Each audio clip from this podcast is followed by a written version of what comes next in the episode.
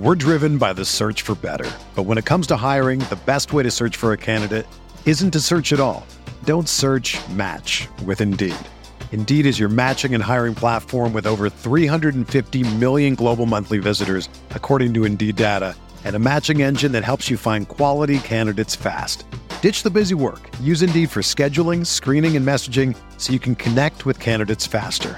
Leveraging over 140 million qualifications and preferences every day, Indeed's matching engine is constantly learning from your preferences. So the more you use Indeed, the better it gets. Join more than 3.5 million businesses worldwide that use Indeed to hire great talent fast. And listeners of this show will get a $75 sponsored job credit to get your jobs more visibility at Indeed.com/Blue Wire. Just go to Indeed.com/Blue Wire right now and support our show by saying that you heard about Indeed on this podcast. That's Indeed.com/Blue Wire. Terms and conditions apply. Need to hire? You need Indeed. Fantasy scoring for tight ends has been a disaster this year. There are very few safe harbors. We'll talk about that. And we'll talk about all our Week 5 conundrums and ranks coming up on the RotoWire Fantasy Podcast with John Helpkamp joining me on the podcast.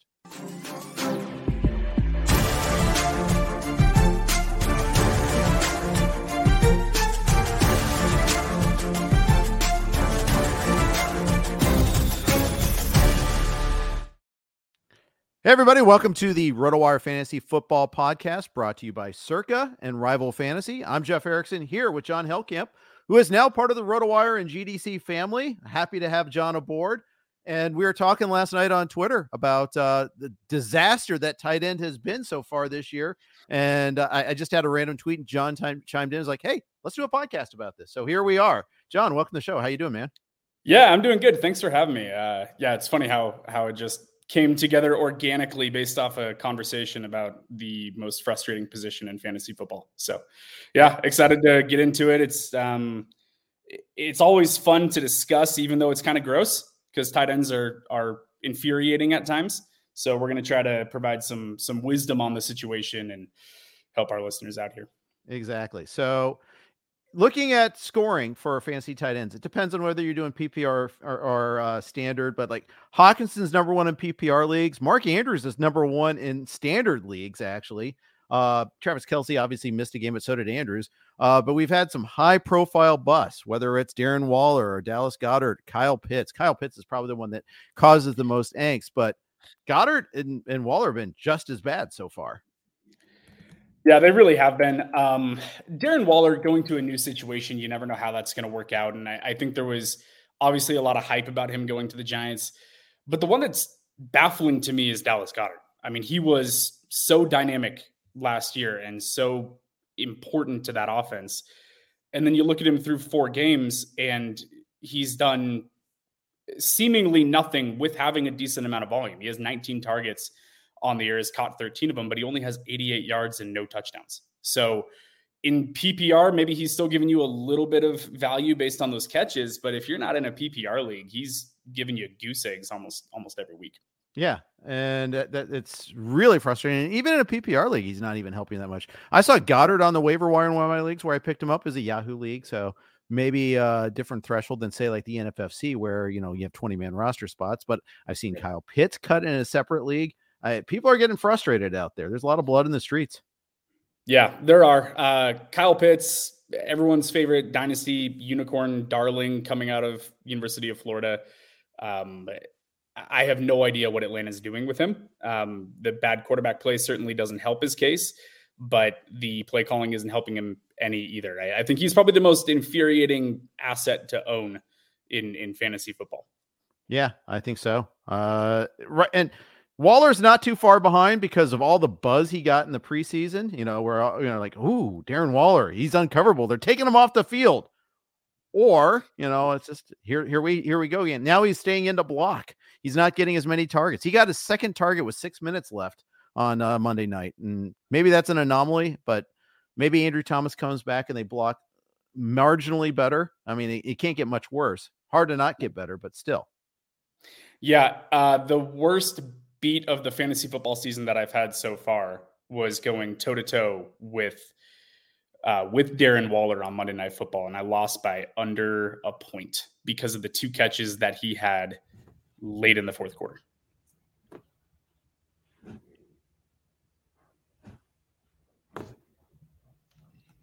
It appears I'm having some mic issues right now. Bear with me as we deal with this, but trying to work this out real quick here. But anyhow, John, keep talking a little bit if you can about some of the tight ends that are struggling before we start talking about Dalton Kincaid.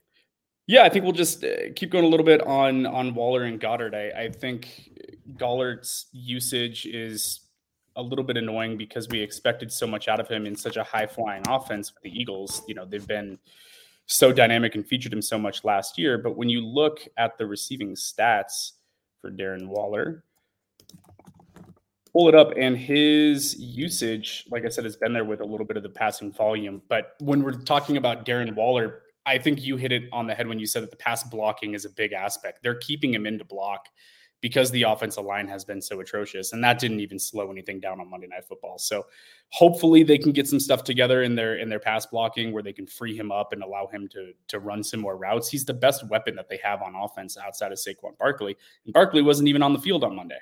So I don't know what they're doing by not getting him the ball, but I think it comes down to playing scared in terms of keeping him in until late in the fourth quarter where they finally had him run a few routes and he caught a few passes. So maybe it's a harbinger of good things to come. Maybe Waller is going to be a little bit more involved in the offense, but yeah, the tight end position is pretty gross to start the year. It is. So of those three, Waller, Goddard, Pitts, who are you least encouraged by? Who is someone where you feel like you have to act, if any of them? I think Pitts is the one that I'm least confident in, not because of his ability, but because of the quarterback play and the play calling that they have. Bijan is their offense, and then everything else is secondary. Sometimes, I mean, Drake London, same thing. I know we're talking about tight ends, but Drake London, also incredibly talented pass catcher. Right. And he's basically a touchdown-dependent flex play right now. So I don't know what is in store for those pass catchers for Atlanta based on the quarterback play. You already have the head coach taking questions about whether or not they're going to stick with Desmond Ridder or if it's time for Taylor Heineke to come in and try to revive the offense. So I think it's a very bleak outlook this year for Kyle Pitts out of those three. Yeah. And I don't even, and I think Heineke will be an upgrade over Ridder if they do make that change, but I don't think in Atlanta, he would thrive as much as he did say in Washington. I think some of the problem is also how Atlanta handles their quarterbacks, how they run their offense. Hard for a quarterback to develop, I feel like, in their system. Yeah, it is. They've been scratching their head ever since Matt Ryan left, hoping that Heineke was a mid-round gem for them, but it doesn't look like it. And, Heineke might be able to come in, or I'm sorry, Ridder, mid-round gem, but Heineke might be able to come in and play a little bit better. You're right, but I'm not expecting any sort of major statistical differences if they swap out the quarterbacks. Yeah.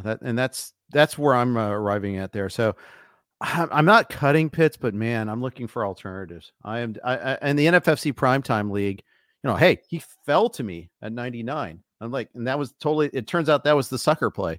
And it's like, oh, I can't pass that up. Can I? Oh, I can't. There's always someone that believes in Kyle Pitts. It just happened to be you. That's my, so, I've like 20 leagues, John. And that's the only league where I got him. I was priding myself on I'm not going to fall for that banana in the tailpipe. I'm not going to fall for Kyle Pitts. And here we go. I fell for him there. And it's only my most expensive league. So, oops. And I wasn't planning on going with him. It just happened to be there. It's like, I got to take it, right? And no.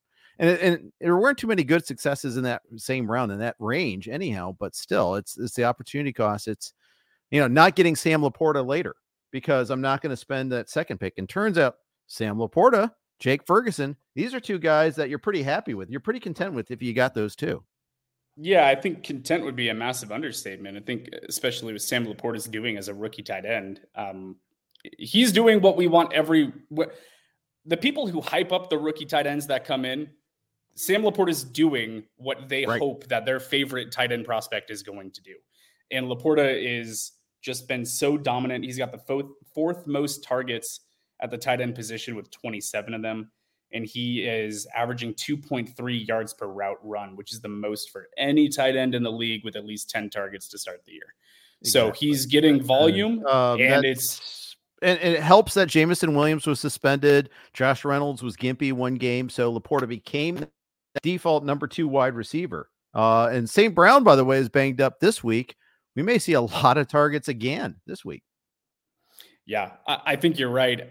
Jamison Williams is on his way back. They're going to get him involved, but I think that he's not going to start off being a high volume guy. Sam Laporta's earned it. I think that they've shown that he's what they need their offense to run through the middle of the field while having Amon-Ra St. Brown cooking as well. It gives them 2 options to attack the middle of the field and allow Amon-Ra St. Brown to move around a little bit more. So Sam Laporta has been incredible. I think there's nothing showing that he's not going to be able to keep that pace up as we go forward.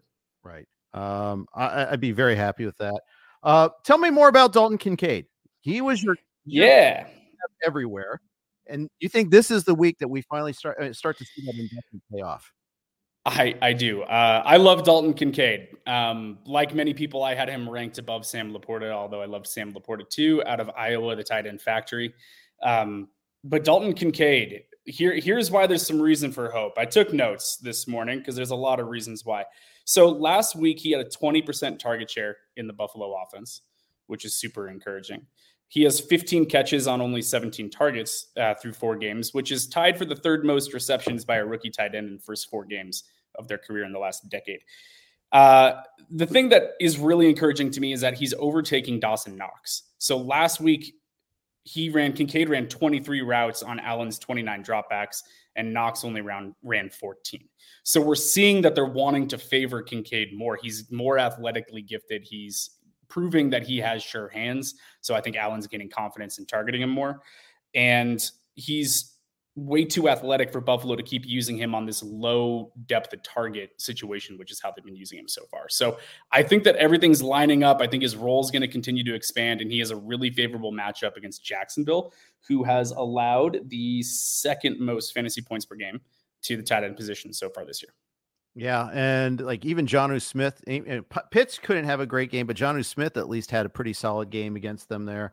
And by the way, there's some suggestion that Pitts is not 100% with that knee, and that also concerns me too. Kincaid's not on the waiver wire in most leagues, and he's most serious leagues at least, because he's had his patron in every draft. Right. You're not the only one that saw his talent coming in. It's just now a matter of waiting for when you're going to realize it there. But I'm with you. It's a good trade time. So I guess the idea now is, how do you construct a trade to land him on your roster if he's not on your roster in the first place? I think it's going to be really hard, because the person who has Kincaid probably believes in him.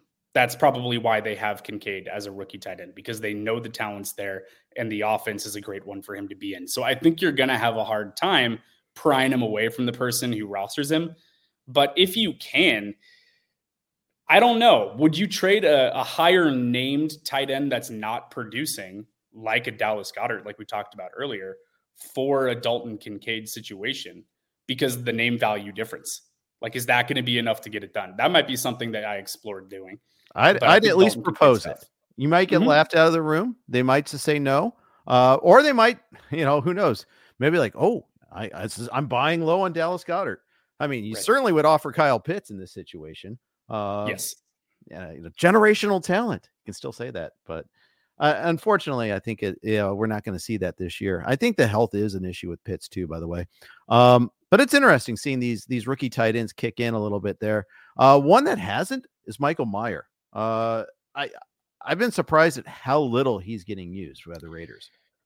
Yeah, his name has completely disappeared from the radar, hasn't it? I don't feel like I've heard anyone talking about him recently, because he's not doing anything. They're not using him, and it drives me nuts, because that offense featured Darren Waller when Waller was there, and then you have Michael Mayer come in, and you expect him to at least be a part of the offense, and right now he's not. I mean, he's like completely off the fantasy radar, especially in redraft. He's nowhere close to producing, so he's not someone that I would recommend that anyone go and look for at this point. That passing game is Devontae Adams, and Josh Jacobs getting more involved in the passing game this year than he has.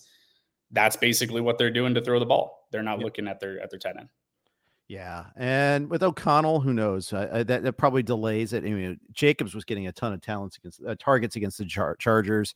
I think we might see Mayer at the end of the season, but it may be a while. How about Washington and Pittsburgh? Now that it sounds like we're not going to have Friermuth this week. Yeah, Darnell Washington, maybe he finally gets on the field and starts showing. He's athletically gifted. Talking about athletically gifted tight ends, he's huge and is incredibly athletic. So maybe he gets on the field and they start going through things a little bit more with him. But the Pittsburgh offense right now is so dysfunctional with everything that's been going on. The play calling has not been great. Everyone was panning Matt Canada last week, especially for the first half and the play calling out there. And now it looks like Mitch Trubisky might be in at quarterback. So I don't know how much I'm going to put in Darnell Washington getting his first starting opportunity with Mitch Trubisky at quarterback. It's just not a good mix.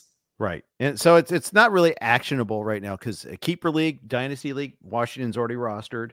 And in a standalone league, you can't use them this week. It's a tough spot to be.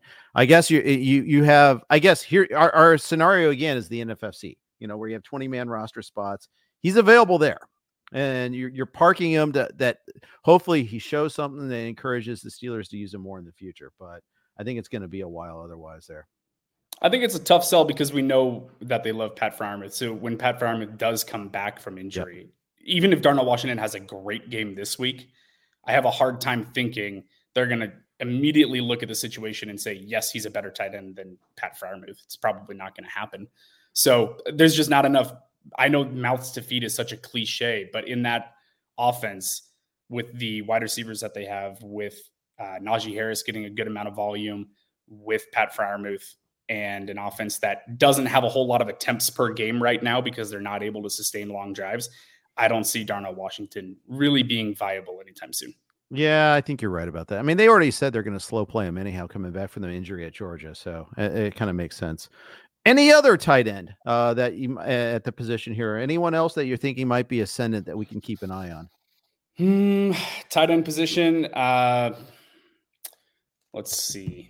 There's no one that's really immediately coming to mind. I do actually, I think that Noah Fant has shown an ability to make big plays. He's not getting a lot of volume, but they are using him every once in a while and taking advantage of his athleticism and drawing up some deep passing attempts for him. So that might be a situation where he continues to earn more targets in the offense. And with the efficiency that he's showing early in the year, he becomes somewhat viable as like a streaming option or something along those lines. I don't think he's going to pop and be like a top 8 tight end or anything like that, but it's possible that in some good matchups, he might be something where he is able to put up some fantasy points. Right on. Yeah, it's tough to find these guys. It absolutely is right now.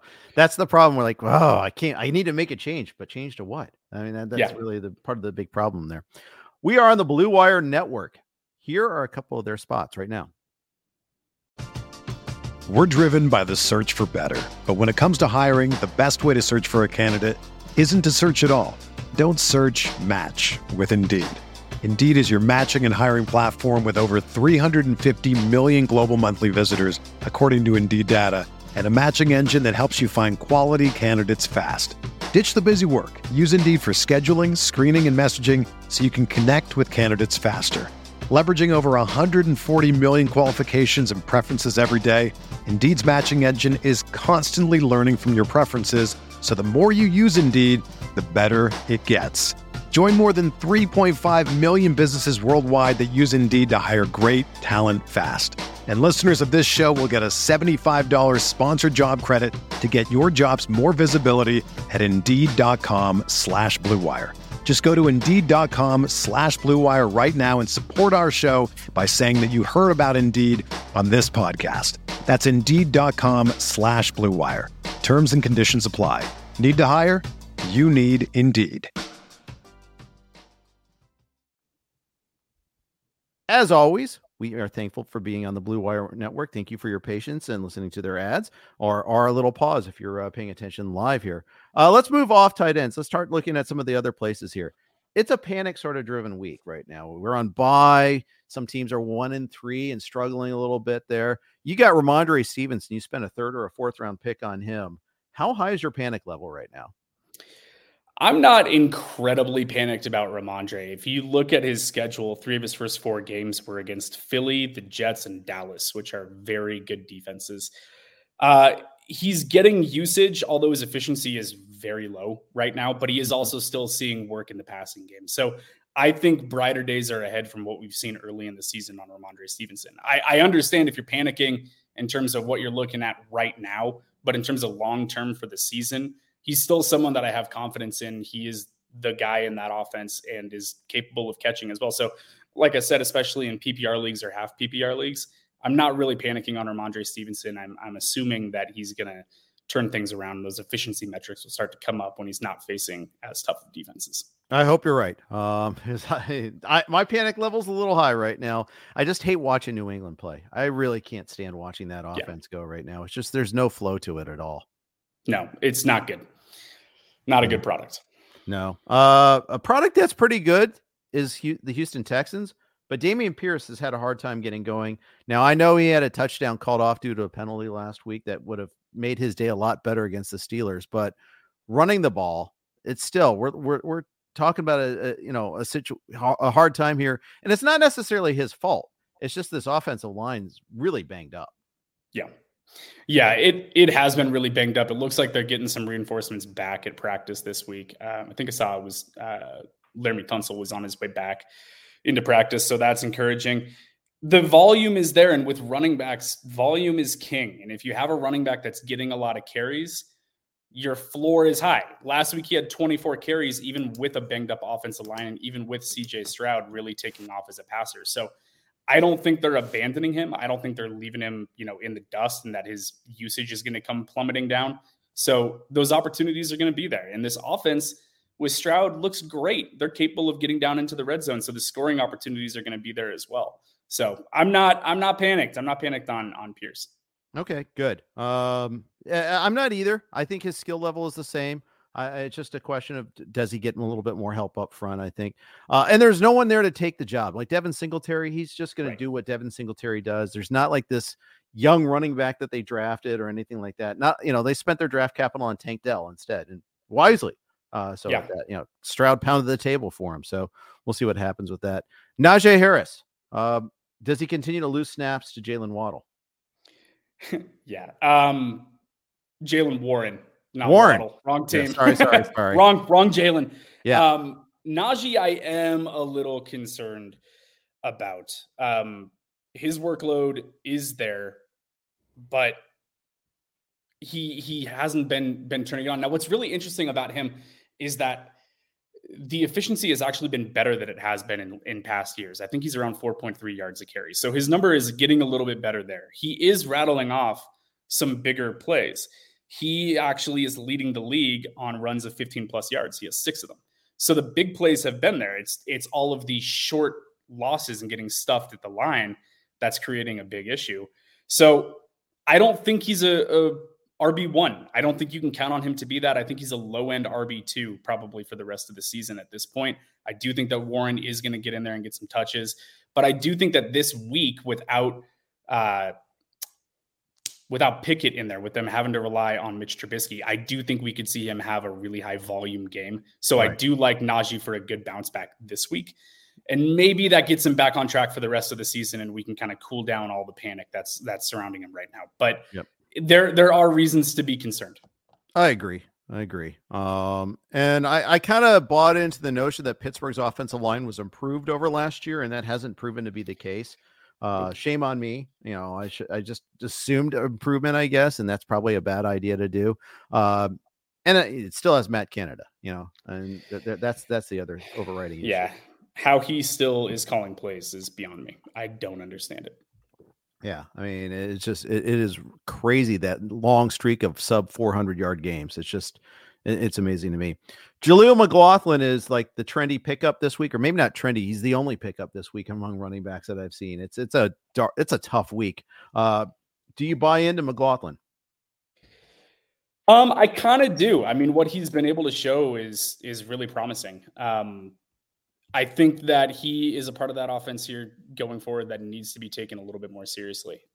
What he is doing is impressive. He had 92 yards. He has 92 yards on the season on only 13 carries. So the explosive plays, the 7.1 yards per carry, is obviously an unsustainable number, but it shows that he's capable of these bigger plays. And he needs to, because he's a smaller back. He's 5'7", listed at 187 pounds. So he's not big. But what he can do is rattle off the big plays. And for him to be able to do that has been really impressive. Now, he has a matchup against the Jets this week, and that's scary for me. So I could see the shine wearing off really quickly. But I do think that he is someone that is working his way into the offense. And I do think that he's a name that at least is worth picking up. He's worth putting on your bench and seeing if he continues to get more opportunities in that offense. Yeah. And I like that he's a good pass catcher too. He looked pretty good in the receiving part of the game. And I like his open field running a lot. Yeah. He passed the eye test for, at the very least, albeit against the Bears, where maybe it might be slightly easier to pass the eye test a little bit there. Well, going from Bears to Jets is quite the jump in competition level. So we'll see how he responds. Exactly. But hey, I mean, it's bye weeks, injuries. He's the only pickup game in town. Is there any other running back that's kind of ascendant? Another guy you've been keeping your eye on that might be starting to either you can trade for a little less expensive, or maybe even be available in some thinner leagues. Yeah, I'm actually paying attention to what's going on with the New York Jets. And I think that Michael Carter might be a name to watch as the season progresses, because Dalvin Cook has not looked right. He seems to have fallen off a cliff. It's just not there. And he's very expensive. So I could almost see them releasing him at some point based on how much money they gave him. And if that's the case, Carter's the de facto number two. I know they just drafted Israel Abanaconda, but he hasn't even been active for the games yet. So to me, it's Michael Carter would be the next guy up. He's still involved in the game a little bit right now. He's getting a couple targets a game. He's getting on the field. But I'm paying attention. They want that second running mate to go along with Breece Hall, even though they're saying that they're going to turn him loose this week, turn loose Breece. But I do think that Michael Carter is a name to keep an eye on. If you have spots on the bench, maybe he's worth a speculative ad now. But if you're in a thinner league, like shorter benches, probably not yet, but at least it's something to keep an eye on as the year goes forward. Seeing Dalvin Cook's decline is just another sad reminder that running backs do decline at a relatively young age compared to other positions. And quickly. It just absolutely. When it's not there, when they lose that half step, it goes quick. And it's really, really sad to see. Todd Gurley agrees with that statement for sure. Yeah. Want to talk about his knees. Quick fall from grace there, unfortunately. We're going to pivot over to quarterbacks, but first, it's football season at Circa Resort and Casino in Las Vegas, featuring the best pool in history, Stadium Swim. 3 levels, 6 pools, and 143 foot diagonal screen. Stadium Swim is America's favorite place to watch football, playing every game from college to the pros. Catch all the action poolside from a variety of seating options, including everything from cozy daybeds to private temperature-controlled cabanas. Stadium Swim, located at Circa Resort Casino, is open 365 days a year. All sports, all seasons. Book today at CircaLasVegas.com. That's CircaLasVegas.com. We were there last past summer for the RotoWire conference that we do every year. John was there this year. It's 2 years in a row for RotoWire at Circa. We love it there. It's a great place. Yeah, I was sitting here just nodding my head as you're talking about Stadium Swim, because that was one of the most fun days I've had in a long time. Yeah, we hung out around that pool. We got to see some home run derby action up on the giant screen. It was a blast. Yeah, I love that. I love Circa, and then I went out there a month later to do SiriusXM's event there on Radio Row for their Survivor contest. I'm playing Circa Survivor. Nick Whalen's doing Circa Million, so. We're involved with their games, and we've had drafts there. It's a great place. This is definitely a sponsor that I personally recommend quite a bit. So big stuff there. Let's talk quarterbacks here. It's bye weeks. I have Justin Herbert in leagues where I have Justin Herbert. I rarely have a backup unless I took a flyer on Stroud or Richardson if he was available in thinner leagues. But for the most part, I'm scrambling this week to try to find pickups because I have a lot of Herbert in my life. Who would you recommend as a stream for this week? Well, first and foremost, I'm happy to hear that you have a lot of Herbert. That's a very smart choice. He's fantastic. Yes. As a backup option here, I've got one that might sound a little gross, but I think it's going to work for you. I would go get Sam Howell. I think that he's got a matchup against the Chicago Bears on Thursday night, and the Bears defense is atrocious. Sam Howell struggles when teams are getting pressure, and no one is getting less pressure than Chicago. So far to start the year, they're generating a sack at a 1.55% clip. Their sack rate is the lowest in the NFL. To give some context, the team that has the second worst sack rate is the New York Giants at 3.25. So they're like just a full tier down in their ability to get pressure on opposing quarterbacks. The secondary is also incredibly banged up for Chicago. They're missing multiple people, and they've got talent with Jahan Dotson and Terry McLaurin. So Sam Howell, I think, might have the best game of his young NFL career on Thursday night against Chicago. I like it because I've already identified Howell as my pivot in many cases here, and got him in one place already, doing the best I can with that. In one league, he was gone. So I had to get really dirty here, and I picked up Zach Wilson in the league. Ooh, wow. Denver. Well, hey, guess who they're playing, right? Yeah. You target the defenses, and that's a good play. Yeah, well, we'll see. It's very unseemly doing it there, but it was that or, you know, Mac Jones against the Saints. No thanks on that. Well, Garrett Wilson's going to go get you like 150 yards and 2 touchdowns against that Denver secondary, and guess who's throwing him the ball? Zach Let's Wilson. Go. So. Let's go. I hope you're right about that. I also have a lot of Garrett Wilson in my life, so that would be doubly beneficial there. So it'd be nice to see him freed a little bit. I also think Breece Hall is going to go nuts this week. I think this is. Yeah, I do too. I think he's a DFS play. I think this is the week you've been waiting for. If you've been like really struggling, the like weeks 2 and 3 where, you know, Hall got like 3 touches, 3 carries or something of that nature. This is where you get well. So especially because it's like taking training wheels off. Yep. Sounds like there's no pitch count for him this week. So I agree. Big breakout game. Rams and Eagles provide a pretty tricky setup here. If you have Matthew Stafford, life's been pretty good for you so far. But the Eagles are nasty. I mean, their secondary may need a little bit of work, but for the most part, this is not a great matchup. This pass rush against a somewhat gimpy Stafford kind of scares me. What are you doing with these guys this week? I think it's one of those situations where he's been so good to start the year, and Puka Nacua has just come out of nowhere and has been a revelation. They've been so good and have put up so many points that I don't think you can take them out of your lineup unless you happen to have great options. But with bye weeks, I don't know that you're going to have those options. So I think you got to play them, but temper your expectations. I agree with you. The pass rush for Philly is just nasty, and Stafford is not a mobile quarterback. So you said the secondary might need a little bit of help. It doesn't matter if the quarterback doesn't have time to throw it. It's true. And Philly gets home really fast. So there is some reason to be concerned there, but I think you got to roll with it and just hope they're able to turn in a decent performance. For sure. I think that's my path. That's what I'm looking at there as well. The leagues where I have Nacua or even Tutu, I'm probably starting. I'm less consoled on Tutu Atwell than I am Nacua, but we'll see. Now, Cooper Kupp. What do you expect out of him? That's a great question. I don't know. We have no idea what it's going to look like.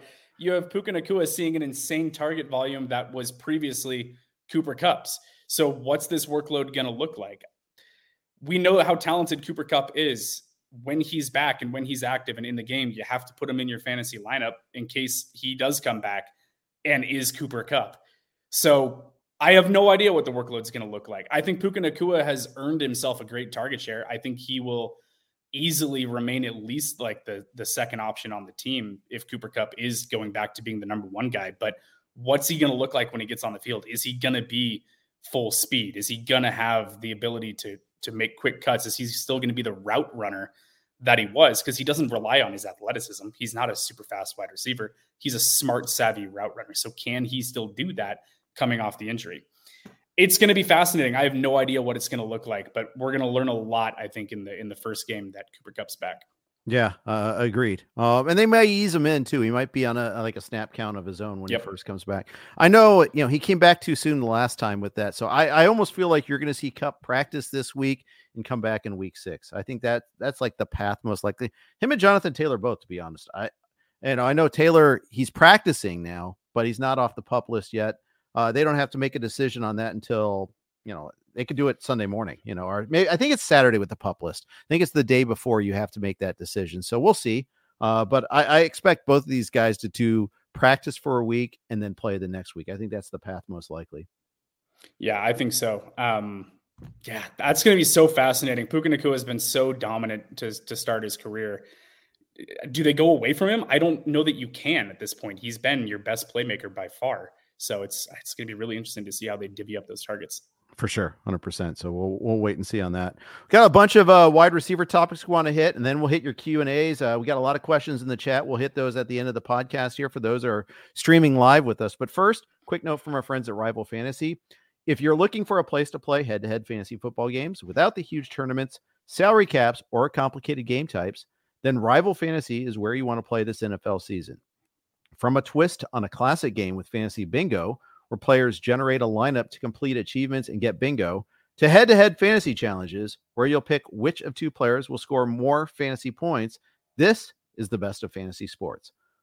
For the 2023 NFL season, Rival Fantasy is offering new users a $200 deposit match plus a $25 first play voucher.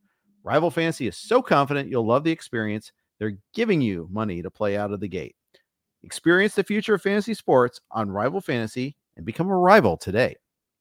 I'm here with John Hellkamp. We are talking all things week five. We're moving on to wide receivers here.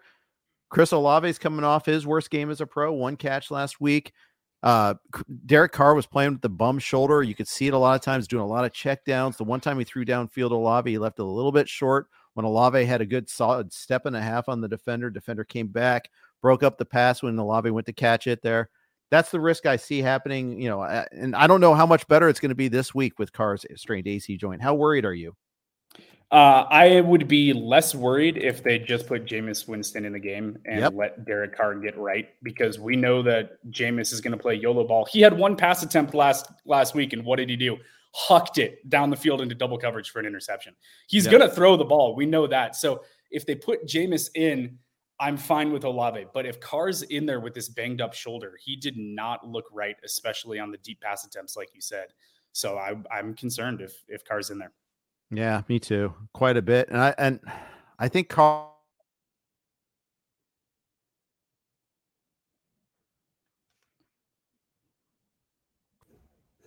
I think Carr's going to go full on YOLO. I can't let the team down sort of mentality. Just like Baker Mayfield did a couple of years ago, like Burrow's doing this year. I worry about that quite a bit. Yeah, I agree. I think the best thing for him, just take a seat and get right, because clearly the shoulder is not there right now. So without that, I mean, that was one of the reasons I was so excited about Derek Carr going to the Saints, is because he does love throwing the deep ball. And I was sitting there salivating about what it was going to do for Chris Olave. But if the shoulder's hurt and the deep ball is not there, it's really concerning, because I don't know what level of big plays are going to happen in this offense. Maybe they rely more on shorter pass attempts this week, now that they know that he's injured, if he's going to be in the game. Kamara had like 14 targets, I think it was, last week. So maybe it's more of that and drawing stuff up for Olave just to get him the ball in space and see if he can create on his own. But yeah, I'm going to be missing those big play downfield throws if Carr's shoulder's still hurt. Yeah, same. 14 targets, 33 yards. I mean, it's just, you know, it was the argument against having a PPR league, a full-point PPR league, basically. You got I think he had 11 catches for 33 yards, which is just sick. Doesn't help the team that much. Also, while we're talking about concern level with Jamar Chase, if you have him with Joe Burrow, clearly compromised right now. The thing about Jamar Chase, and everyone that hears me talk about Jamar Chase still likes to remind me that I was very low on him coming out of college, which I've atoned to 1,000 times, by the way. Thank you very much. Jamar Chase is an incredible wide receiver at the NFL level. He's done nothing but prove that. One of the things that he's been able to do the best in his young career is the deep throws. The completion percentage on like contested catches downfield and stuff like that have been incredible for Jamar Chase. Similarly to what I'm feeling about Olave with that offense, I feel the same way about Cincinnati, because as long as Burrow is hampered and can't get the ball downfield, he can't drive it, those big plays aren't going to be there. Now, we saw Jamar Chase, I think it was 2 weeks ago, still have a ton of volume. So I think that's still going to be there. I don't think you can bench Jamar Chase, no matter how banged up Joe Burrow is looking, because he's going to be the go-to guy, especially with T. Higgins hurt right now too. Yeah. So Chase is going to continue to get the work. We just have to hope that at some point Burrow's calf is able to rest up. I think at this point he's just limping into his bye week. I think they have a week 6 bye, don't they? Cincinnati? I wish they did. I thought it's a little later. I have to double check on that one there, but maybe I'm wrong. But I at this point I don't see him coming out of the game unless he has like a major setback with that. Now it's not week 6. It's week 7. It's not too far off. Yeah. Okay. So they get the Cardinals this week. They get the Seahawks next week, and then they're on the bye in week 7, and then they go at the Niners after that, and then the Bills after that. So this bye week can't come soon enough. Yeah, he needs it. He needs to just do a week straight of therapy on that thing and see if he can get right, because that stretch of games coming out of the bye is going to be brutal if they're not able to turn it around. Going into the bye week, it's not going to end well for them this year. Michael Wilson for the Cardinals, the Bengals' opponent this week, was my top target in free agency, even ahead of Jamison Williams, because Williams, I don't know what he's going to do this year, where Michael Wilson, I feel like he can help you right now. How convinced are you that Michael Wilson can help us? I'm very impressed. He's basically a 1B in that offense right now to Rondale Moore. Maybe is even overtaking him as their best target. He's incredible. I love him. He was one of my favorite rookie sleepers coming into the league this year. He's a violent route runner. Like, he's so explosive and has great hands.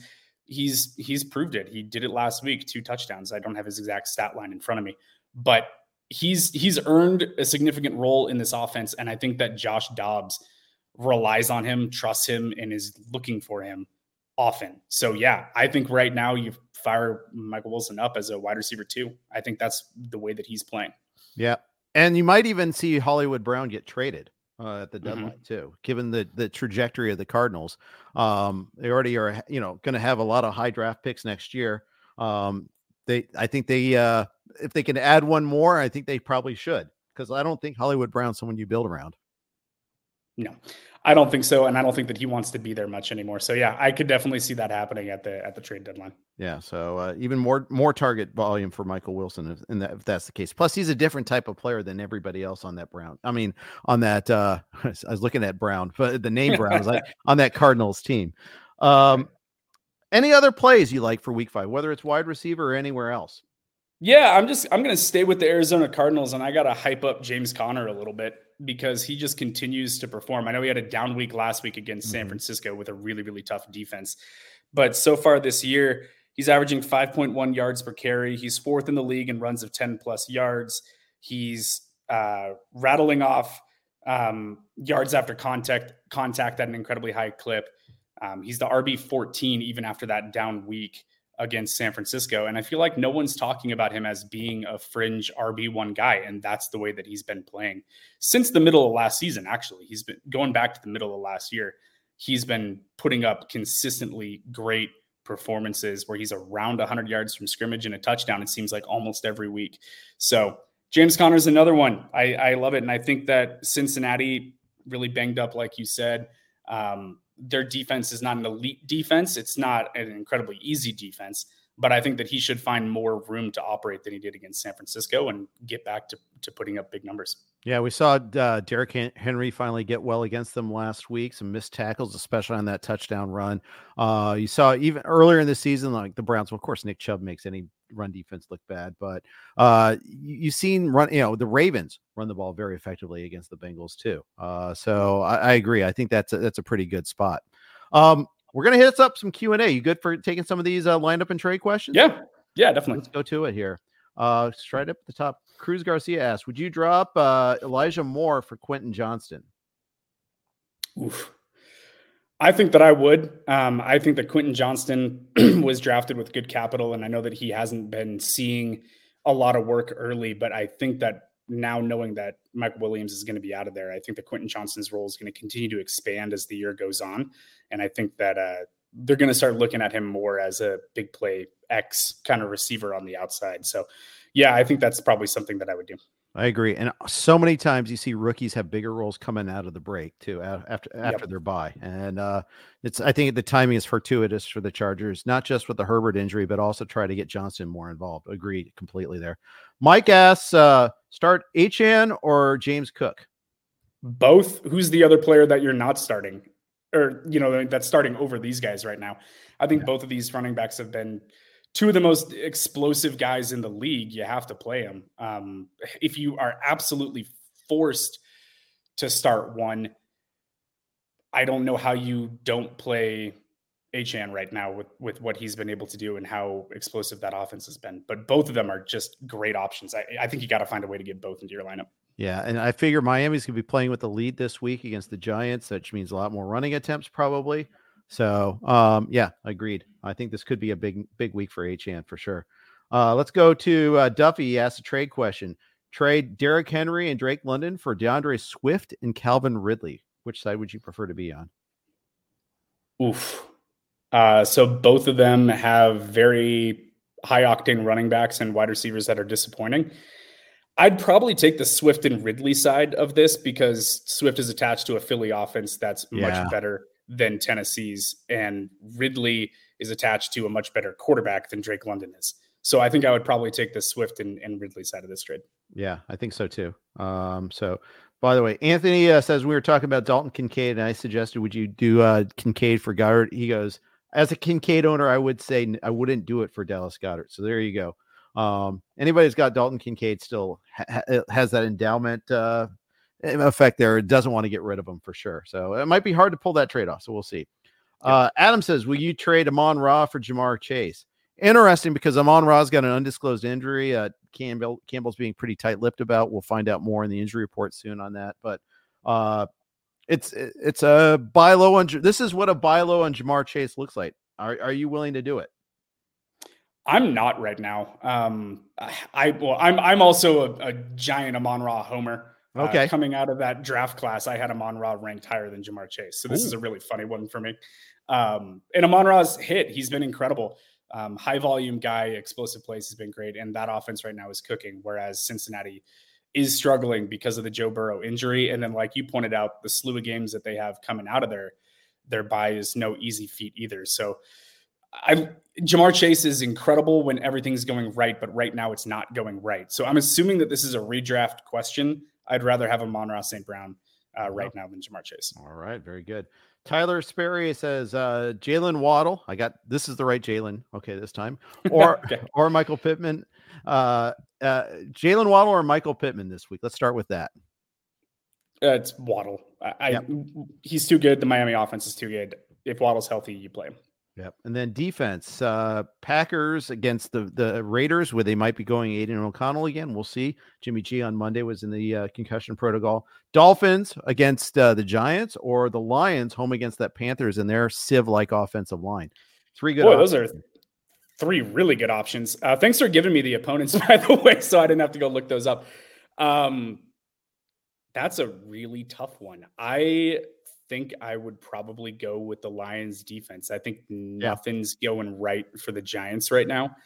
And Daniel Jones is turning the ball over a ton. So I think the Lions defense is due. And that pass rush is very good. And the offensive line for the Giants is very not. So I think that the Lions defense is going to get home and get a few sacks, get a turnover or two out of the game. I think you're going to have a good production there. I did Chris Harris's podcast yesterday, and we were talking about streaming defenses, and Detroit was my top option too. I like all three of those though. I mean, sometimes you get like, I guess I'll stream these guys. And then I end up with my fourth choice. Anyhow, this week I had three really good choices, and I was replacing the Browns defense in a lot of places too. So worked out pretty well. Let's go. Jeff Phillips says, should I trade Kenneth Walker and CD Lamb for Chris Olave and Austin Eckler?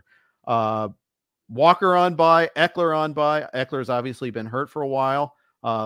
Lamb and Olave. Lamb, he's not getting the target volume I was kind of expecting this year, which is a little frustrating. What do you think about this trade? I think it's a really interesting one. To me, I think that I'm still rolling with the Kenneth Walker and CeeDee Lamb side of this deal, even though Eckler's fantastic. Olave, we have concerns right now with the quarterback health and stuff like that that's going on. Mm-hmm. CeeDee's volume has to increase. It just has to. He's their number one guy. And Kenneth Walker is not relinquishing anything out of that backfield to Zach Charbonnet other than a couple late garbage time runs that happened this last week. So Kenneth Walker's looking like a stud. He's breaking tackles all over the place, getting a lot of touches in the red zone, getting touchdowns. I think that I'm sticking with CeeDee Lamb and Kenneth Walker. I agree. And I think regarding Lamb, McCarthy calling the plays is bothersome, I think the passing volume is down a little bit, but also look at who they played so far. They had a blowout win over the Giants where it was done by halftime. So they didn't need to throw, especially in the rain. Then you had another blowout win over the Jets. And then this last week, you had the blowout win over the Pats again, where the game wasn't competitive in the second half. They were able to rest Dak in this game. Of course, the volume is going to be down for Lamb in this sort of game. We have 2 defensive touchdowns. That takes away from all the passing stats. And by the way, when they went up against the best defense that they've played this year, it was the New York Jets, and that was his 11 catch for 143-yard game. Yeah, so exactly. He's the guy in that offense. Yeah, they need him. Yeah, so be patient with Lamb. Good days are coming, basically. And, hey, they're going to need him this week against the Niners. Can't wait for that game. Should be a real test of that Dallas offense. And, the Arizona game, maybe they won't. I think hopefully they learn from that Arizona game. You can't just continually run the ball in the red zone like they did, especially if they're trailing like they did. But anyhow, this is Q&A time, not Jeff commentary time. So let's keep moving. Ray says, would you trade Pollard and George Kittle for Etienne and Eckler? Already has Laporta. Yes, I would do that. All right. Kittle is, I think, more name than substance at this point in terms of the volume that he's seeing in that offense. Mm-hmm. I think in redraft, Laporta over Kittle for the rest of the year shouldn't be that much of a hot take based on what we're seeing right now. I'd agree. And then you're getting Etienne and Eckler out of that for Pollard. I know Pollard's incredible, but I don't think Eckler's that far behind him, and Etienne's, due to get right and get some stuff going in that offense too. Indeed. Caswell Corner says Kyren and Marquise Brown for Keenan Allen and Gibbs. Yeah, give me Allen and Gibbs. I think Gibbs' role will continue to expand as the season goes on. Not a ton. I don't think he's taken it over from Montgomery. They love having the hammer in that offense like they did last year. But Keenan Allen is just dominant this year. He's getting fed in that offense with Justin Herbert. So yeah, I'd take the Allen side. Yeah, Kellen Moore loves Keenan Allen. Keenan Allen loves Kellen Moore right back. Bryce Bruce asks, would you trade Richardson and Keenan for Devontae, Achane, or Fields Keenan for Ridley Achane? Two-part. I guess it's this. Which Achane trade would you prefer, I guess? I don't know that I would give up Keenan in any of those deals. I don't think that I would. I'm really big on Devonta Smith. I love him, but Keenan Allen's volume right now is just insane. So I think I'm keeping the Keenan side on both of those trades. I agree. Ian Taylor says, pick 2, Zay Flowers, Gibbs, or James Cook. Give me Zay and Cook this Agreed. Week. I don't think Gibbs has the volume quite yet. Yeah, well, Montgomery comes back from an injury and they give him like 32 carries. I mean, it was pretty telling how much they love Montgomery there. So very interesting. Thanks for the tip here from Big Body Birds. He has a PPR 3-for-1 question. Trade Mostert or PPR 3-1. Trade Mostert for Watson or Godwin. I trade Mostert for Godwin pretty readily, don't you? Yeah, I think that I would do that also. I have a hard time thinking that Mostert's going to kind of sustain what he's been doing in that offense. I think that Devin Austin, how do we pronounce his name? By the way, I've heard it 5 Achane. Ways. And the funny thing is, the official guide at the beginning of the season, said Achane, but then he corrected it after the big game against Denver. It's like it's actually Achane. So I guess basically he went. Rookies sometimes just go with the flow. They stay humble, whatever you want to call it. I'll go to it. And he's like, no, it's Achane. So there you go. It's Achane. And I think he waited to announce his presence, and he goes, oh, by the way, now that I've had the big game, this is how you pronounce my name. Yeah, I like it. Exactly. Last question. Bryce Peak asks, should I trade Amari Cooper for Jaylen Waddle? Oof. That's kind of splitting hairs a little bit. I don't know that that's really a massive difference. I would take Waddle just based on the offense. Mm-hmm. That's probably the route that I would go. I know Tyreek Hill is just otherworldly right now, but Waddle's going to get a lot of volume too. And that offense operating with so much speed, Waddle being a big part of that speed. I think that I would take Waddle for rest of the season over Amari Cooper. Yeah. Big Body Birds, we're going to give a follow-up with him because he was so kind to us earlier there. This will be our actual last one there. 4-0 went to league with Herbert. Would you consider trading Olave or Tay for Keenan or Keenan and Cooper since the team he's trading is 0-4? What do you think about this? Well, this apparently has turned into the Keenan Allen hour here at RotoWire. But yeah, I think I have Devontae Adams maybe just barely ahead of Keenan Allen rest of season. But if you could give up Olave for Keenan, I'm doing that. I think that that's a pretty easy trade, in my opinion, to take Keenan Allen over Chris Olave this year. Yeah, and it wasn't at the draft table is the funny thing, at least not for me. I mean, he was going like a full round ahead of Keenan Allen. I kept on missing out on Olave in most leagues because the price kept on rising. And Keenan Allen was like, okay, I'll take that price. And the leagues, and it's funny because I came into draft season thinking, okay, I'm not going to pay that price for Keenan Allen, but then I kind of evolved my position later on. So I got a couple shares late, and those teams are doing better, shockingly enough. Yeah, Keenan Allen balling out, continues to look great, and now without Mike Williams, I think it's just even more volume coming his way. I'll just my last Keenan Allen tidbit for you is that Keenan Allen is the one autographed jersey that I own. Love nice. Me some Keenan Allen. So yeah, I have a Scherzi Burrow. I've got an actual hockey sweater for Steve Yzerman and a Joey Votto baseball uniform. Those are my only to my Red Wings heart, man. My mom's from Detroit. I didn't know. Mom is from Detroit, and she got me hooked on hockey. She's got Gordie Howe, terrible Ted Lindsay, and Terry Sawchuk's autographs. My dad didn't care at all about hockey, so I'm a Wings fan. So there you go. Cool. Yeah. And we'll end on that. Peace in our times. I like it there. Big thanks to everybody for chiming in. Love the question volume. Love all the live streaming audience there. Appreciate you jumping in. Those of you listening to the podcast, appreciate you there too. If you want to take a peek at my rankings or any of our other work at RotoWire, you can take a free peek behind the paywall. Just go to rotowire.com/pod. No credit cards required. Just put in a valid email address. Off you go for a couple of days. We want you to kick the tires, see if you like it, and hope you want to subscribe. John, it was a fun hour. It flew by. Thank you so much for coming on today. Yeah, thanks for having me. Good times. All right. Thanks, everybody, for listening. We got, of course, tomorrow, we got Mario and John. Make sure to tune in. Subscribe. Hit that subscribe button. Thank you guys for listening. Take care. Everyone is talking about magnesium. It's all you hear about. But why? What do we know about magnesium? Well, magnesium is the #1 mineral that 75% of Americans are deficient in. If you are a woman over 35, magnesium will help you rediscover balance, energy, and vitality. Magnesium supports more than 300 enzymatic reactions in your body, including those involved in hormonal balance. From functional medicine doctors to mental well-being and female hormone experts, we all know that magnesium is the one mineral to improve all aspects of well-being and health. But which one?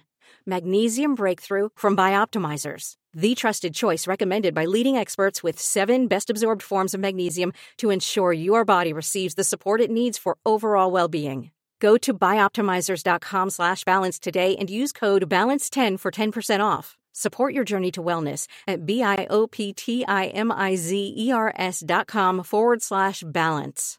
Magnesium Breakthrough from Bioptimizers, your foundation to optimal health and vitality.